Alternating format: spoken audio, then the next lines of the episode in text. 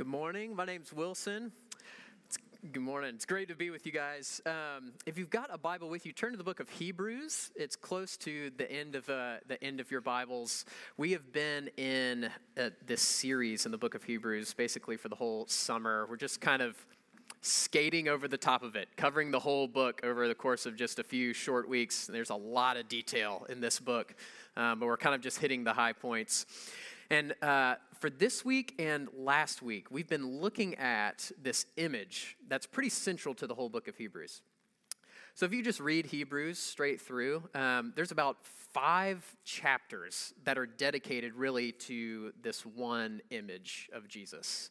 And that's the image of him as the great high priest, uh, which we talked about last week. Last week, we, we learned that Jesus as a priest is not like uh, the priests that you read about in the Old Testament, uh, who are always just mortal men who oversaw this system of animal sacrifice.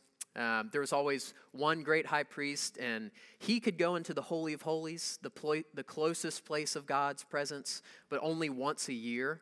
And he brought a sacrifice for his sin and for all the people's sin together. Jesus is a different kind of priest altogether. We saw last week that he is eternal. Uh, we saw that he is like a sure and steadfast anchor for our souls. He's always behind the curtain in that closest place of God's presence. We saw really the greatness of Jesus, our great high priest. That was last week. This week, we take a different angle on Jesus as the priest.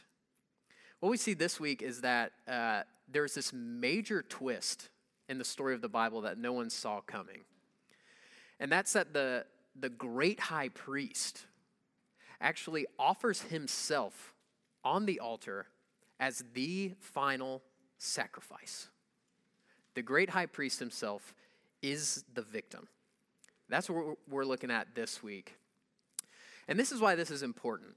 Because if you just think about Jesus in his greatness, that he's perfect and, and all sufficient, then there's still this question about God's love, I think um, Jesus becomes kind of this, he can be this awe inspiring figure, this superhero level kind of figure. But how do I know that he cares for me? Like, how do I know that God would really want me to draw near? I had a friend once who put it so perfectly. Um, he said, I feel like uh, I'm one clover in a field of clover. Uh, and how do I know that God really gives thought for, for me?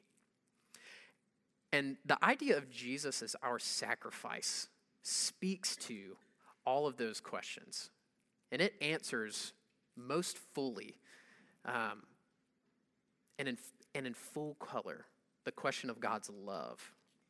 So last week we pondered the greatness of Jesus our priest. This week we pondered the sacrifice of Jesus our priest.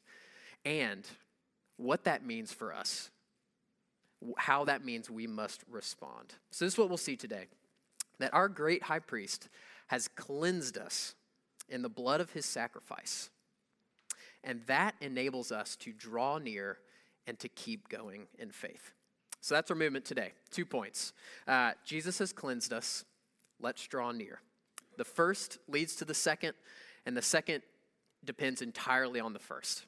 Uh, okay, so first, we have to see that Jesus, our great high priest, has cleansed us by the blood of his sacrifice.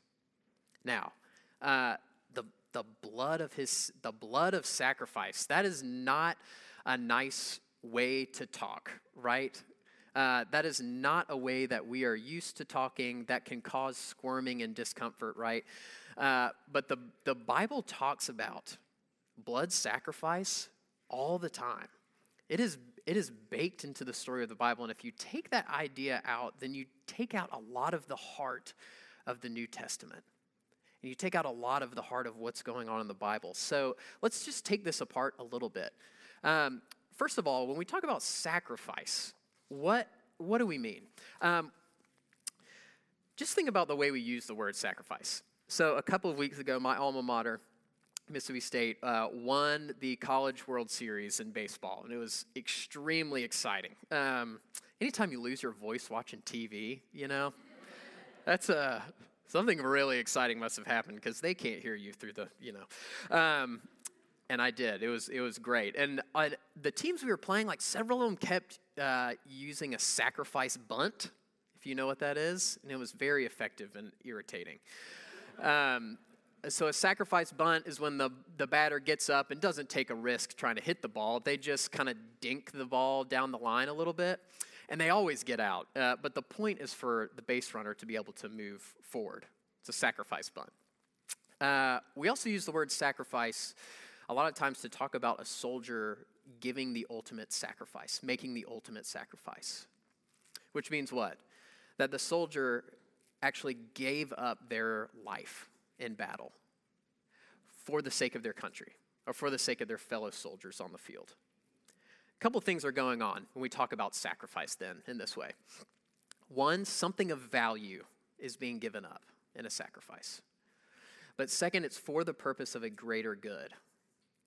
So in a sacrifice, something of value, of real value is given up. But it's for the purpose of a greater good. And the bigger the thing of value that's given up, the, the greater the good, therefore, must be, right? To make it worth it. So that's how sacrifice worked in the Old Testament. That, that pretty much rings true. Um, think about our, our reading from Leviticus uh, that Martin read for us just a second ago. So, the very first verses of Leviticus, we learn that when a person makes a sacrifice in this Old Testament system, um, these are the instructions they're given offer a male without blemish, of like a bull or a goat or a calf, a male without blemish, and the person shall bring it to the entrance of the tent of meeting, the place where you meet with the Lord, that he may be acceptable before the Lord. So, something of value, a bull, a goat without blemish, this would have been a valuable thing in that day, is given up for the greater good of being able to be in God's presence again and to be acceptable before Him.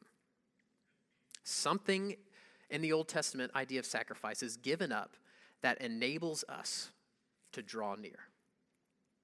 So, what do we learn here? We learn the tough truth that there is, there is a barrier for human beings, there's a barrier for us when it comes to drawing near to God. Right? That, that really, when it comes down to it, we, we aren't acceptable to the Lord just the way we are as we might like to say. But something has to happen before we are. Now, the good news is that God has always provided the way for that to happen, right? But the tough truth before you get there is that something has to happen before the drawing near to God can occur. And here was the problem in the Old Testament. It was the same one that we saw last week, is that the ball never really moved forward, right? Like there's this system of sacrifices of, of an animal spilling its blood so you can so you can just draw near like, like we just heard but that never keeps the door to god's presence open. It, it never totally clears the way. The curtain to the holy of holies doesn't go away once an animal is sacrificed. It's there all the time as a reminder. Every time that there's a sacrifice that sin still does remain even though there's this temporary access to his presence that's been opened up the Old Testament sacrifices provided this outward kind of ritual cleansing that allowed this momentary access to some level of God's presence, and that was kind of the cap. That's what it could do. But something fundamental in us, in the human person, remains out of joint. That an animal sacrifice would not ever would not ever take care of and would not ever address. Now, fast forward and imagine, um, imagine that you are one of the very first Christians, like just a few years after Jesus has walked the earth, right? Um, and you are, tr- you know that Jesus just died a grisly death and came back from the dead, and you and some of your friends have decided that this is true and that you're going to put your trust in this Jesus character and you're going to follow after him and you're trying to figure out what, what did this death that he went through really mean? And remember, if you're one of the very first Christians, there is no New Testament. So you go to church and there's no gospel reading in the middle of the room like we have, and there's no New Testament reading. There's just like an Old Testament reading and then an Old Testament reading. and so that's what you have to figure out and to understand what is going on with the death of Jesus. Why did he die on a cross like that? What was happening. And you would read a passage like we read earlier in Leviticus, and all of a sudden you read it in a very different light. You would read that someone brings an offering, a male without blemish, and that this offering is given in order for someone else to be able to have access to God. And you realize that what happened on the cross a couple of years ago was a sacrifice. So look at Hebrews chapter 9. Look at verse 12 again. Let's read this again. This is exactly what happened. Jesus entered once for all into the holy places, not by means of blood, the blood of goats and calves, but by means of his own blood, thus securing an eternal redemption. So something new has happened. For if the blood of goats and bulls and the sprinkling of defiled persons with the ashes of a heifer sanctify for the purification of the flesh, there's that out outward ritual purification that's happening. If, if that happens, how much more will the blood of Christ, who through the eternal Spirit offered himself without blemish to God, purify our conscience from dead works to serve the living God? In the Old Testament, a sacrifice is made. That was essentially physical, outward ritual. It was, it was repeated very often, very limited in the scope of what it can do. But Jesus' sacrifice is as unlimited in scope as God himself is unlimited in scope. There is no place that his sacrifice cannot cover. The breadth of it can cover all of your sin and all of your guilt and all of your shame. This sacrifice in no way deals with surface issues. It was so powerful that it, it plumbs to the very deepest core of you and brings cleansing and healing to that place. The offense of the gospel comes in admitting that there is that deep sort of cleansing that's needed, and that it was something like, like the blood of Jesus himself that does the cleansing. But the offense, when accepted, when admitted, becomes good news very fast because it means that there is healing and there is cleansing that reaches a deep place in you. So, what, it, what is that thing that you are most ashamed of? Maybe it's something you have, you have done. It's some movie that when things get quiet that you, that you kind of internally watch again and again, a scene you replay. Maybe it's something you have done or has been done to you, or something that something about who you are that you are just ashamed of, that you do not like. What is that thing? Jesus' sacrifice goes to that thing, and he sprinkles his own blood there, in that place. There is nothing more intimate, more powerful than that. That cleanses you. That paves the way for you into God's presence. Hebrews 10 17, which we read, said, This is God speaking, I will remember their sins and their lawless deeds no more. What more assurance could we need? When God says something, it's true, it's done. He remembers them no more. And listen, if this is something that you know, but like your faith is wavering and it is just hard to feel this sink down to any sort of depth, like that's okay. You cannot you can't drum up stronger faith. Stronger faith comes by looking at the object of faith, by looking at Jesus. The more you turn to him, the more you turn to him and, and ask to receive this, the more you meditate on this, the more that faith will come the more you turn your face away and, and don't look at him, the more faith will leak. So if you've gotten in the habit of, of turning your face away from him, today's the day. Today's the day to draw near and to look at him again. That's what Hebrews says all throughout it. While it's still called today, come on, come close, draw near. And that brings us to the place where we've got to respond. The second thing, we've seen that, that our great high priest is has cleansed us by the blood of his sacrifice. But that enables us, this is very important, that enables us to draw near And in drawing near, we find what we need to keep going in faith. So turn to chapter 10 and look at, look at verse 19 again. I just want to read these, these couple of verses. Says, therefore, and this is like the big therefore that's in the book of Hebrews. It's this hinge point. Everything that's come before has led up to here. Therefore, brothers and sisters, since we have confidence to enter the holy places by the blood of Jesus, by the new and living way that he has opened for us through the curtain, that is through his flesh, and since we have a great priest over the house of God, let us draw near. Let us draw near. We've been saying this all throughout the all throughout the series, but the book of Hebrews was written, was given to a group of Christians who just wanted to give up. They were experiencing persecution. They lived in Jerusalem. Uh, they they used to worship at the temple. The temple is still going strong, right? Uh, there were Jews who put their trust in the Messiah, in Christ, and it would just be easier to turn back all their friends, their family were, were still following the old way of things, and it would just be easy to go back to that. That was an accepted, an accepted religion in Rome. It would just be easier. And Hebrews was written to encourage them no, don't go back. The way has been opened up to the Messiah to draw near permanently. Like we too can feel ourselves start to drift off, right? Slowly but surely, for whatever reason. For whatever reason, we can kind of act like sheep who slowly just sort of wander away, little bit by little bit. And we can become sort of lulled into a spiritual dullness. And I'm speaking from experience here. And there comes a point where, like, we just don't want to think about these things anymore. We kind of just want to go about life and, like, put this on the back burner.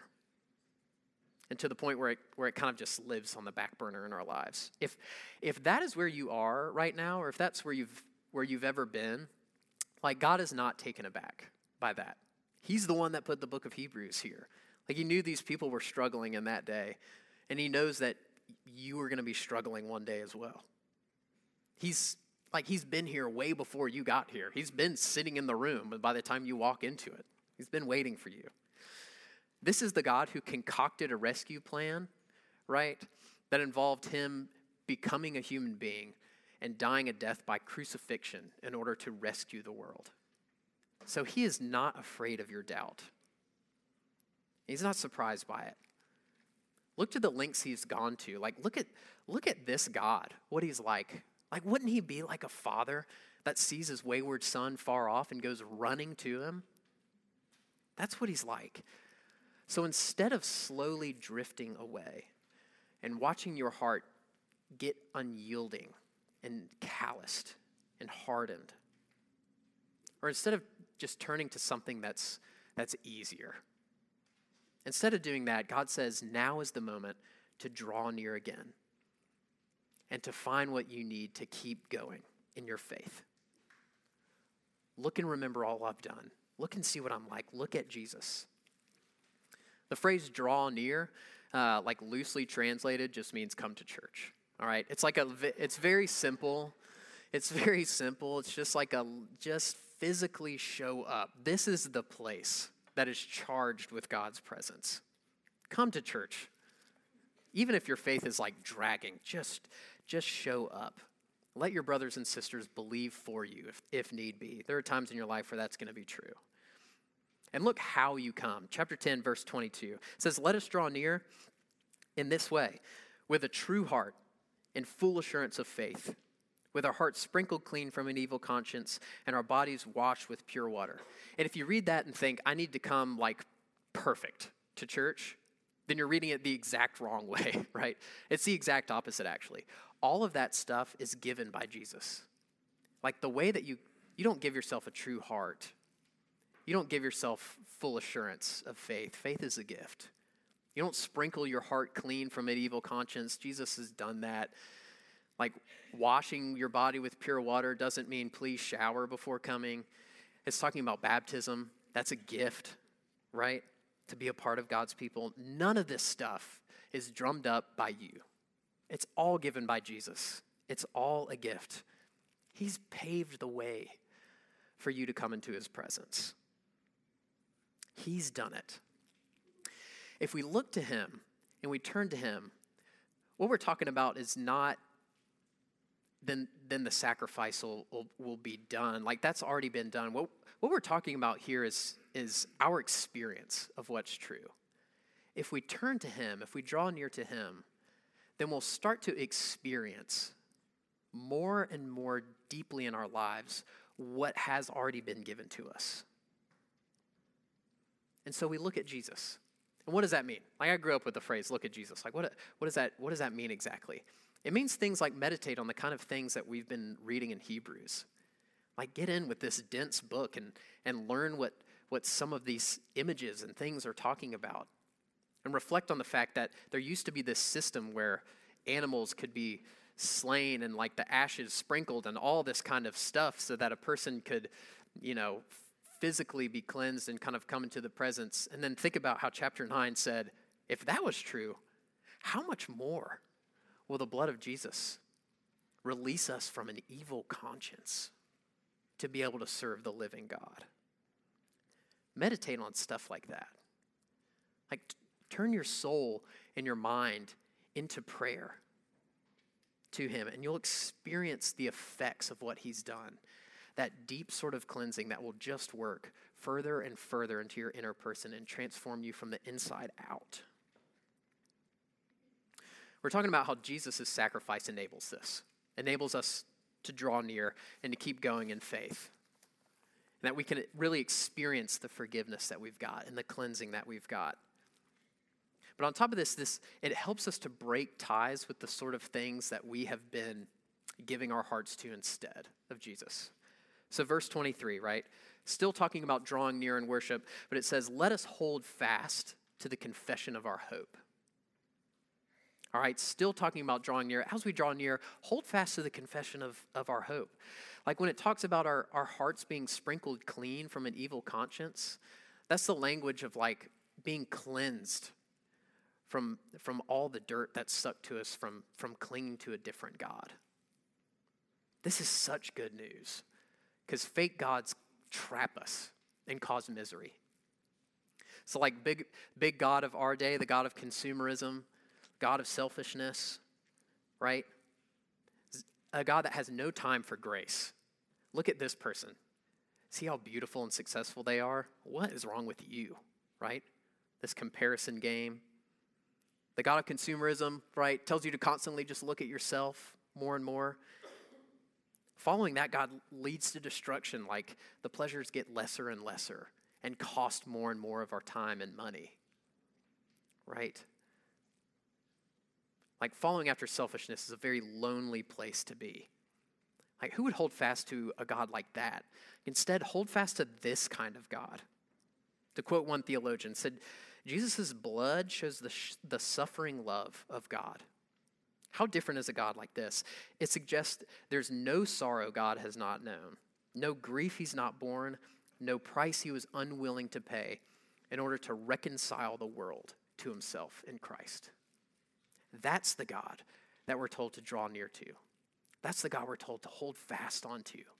Because that's a God that, that hope comes from and more and more life, not less and less not diminishment, not diminishment, but abundance. And then finally, last thing, we draw near to God. We find what we need to keep going in faith together.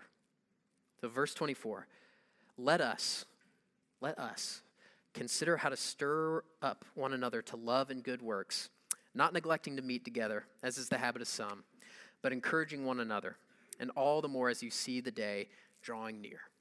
It's because you can't do this alone. If you're by yourself, you'll drift. Your faith will start to leak out. Like you can't live the life of, of Jesus alone because his life was barreling toward sacrifice the whole time. Stir up one another to love and good works. That's the language of self offering, of sacrifice, of love. And it's a beautiful thing to get to do together. I get to see you giving up yourself in some way, and I want to, I want to be like that. I want to be around you. You maybe see me doing it in some different way that you wouldn't think of, and, and you want to imitate that. Like we do this together, we stir up one another, and it only happens if we come together. We just had to spend a year of COVID like being forced to basically neglect meeting together, like it just said in this passage, in, in some way or another, right? At the very least, even in kind of the easier parts, we, we were really restricted in how we could meet together. And that was a killer for faith. It was so hard on our spiritual lives, like kind of across the board. And you can't try to regain a hold of your faith by yourself. You can't do it alone. So draw near, but not mainly in the privacy of your own thoughts and feelings, which can fluctuate so much, but draw near together with each other physically to God's presence. Draw near to God. He paved the way with his own blood. Look at that, how much value that was. God placed that incredible value on. This is amazing. The greater good of you getting to be with Him, of Him getting to be with His children near. It was of great value to Him. It was worth it. So draw near. In the name of the Father, the Son, and the Holy Spirit. Amen.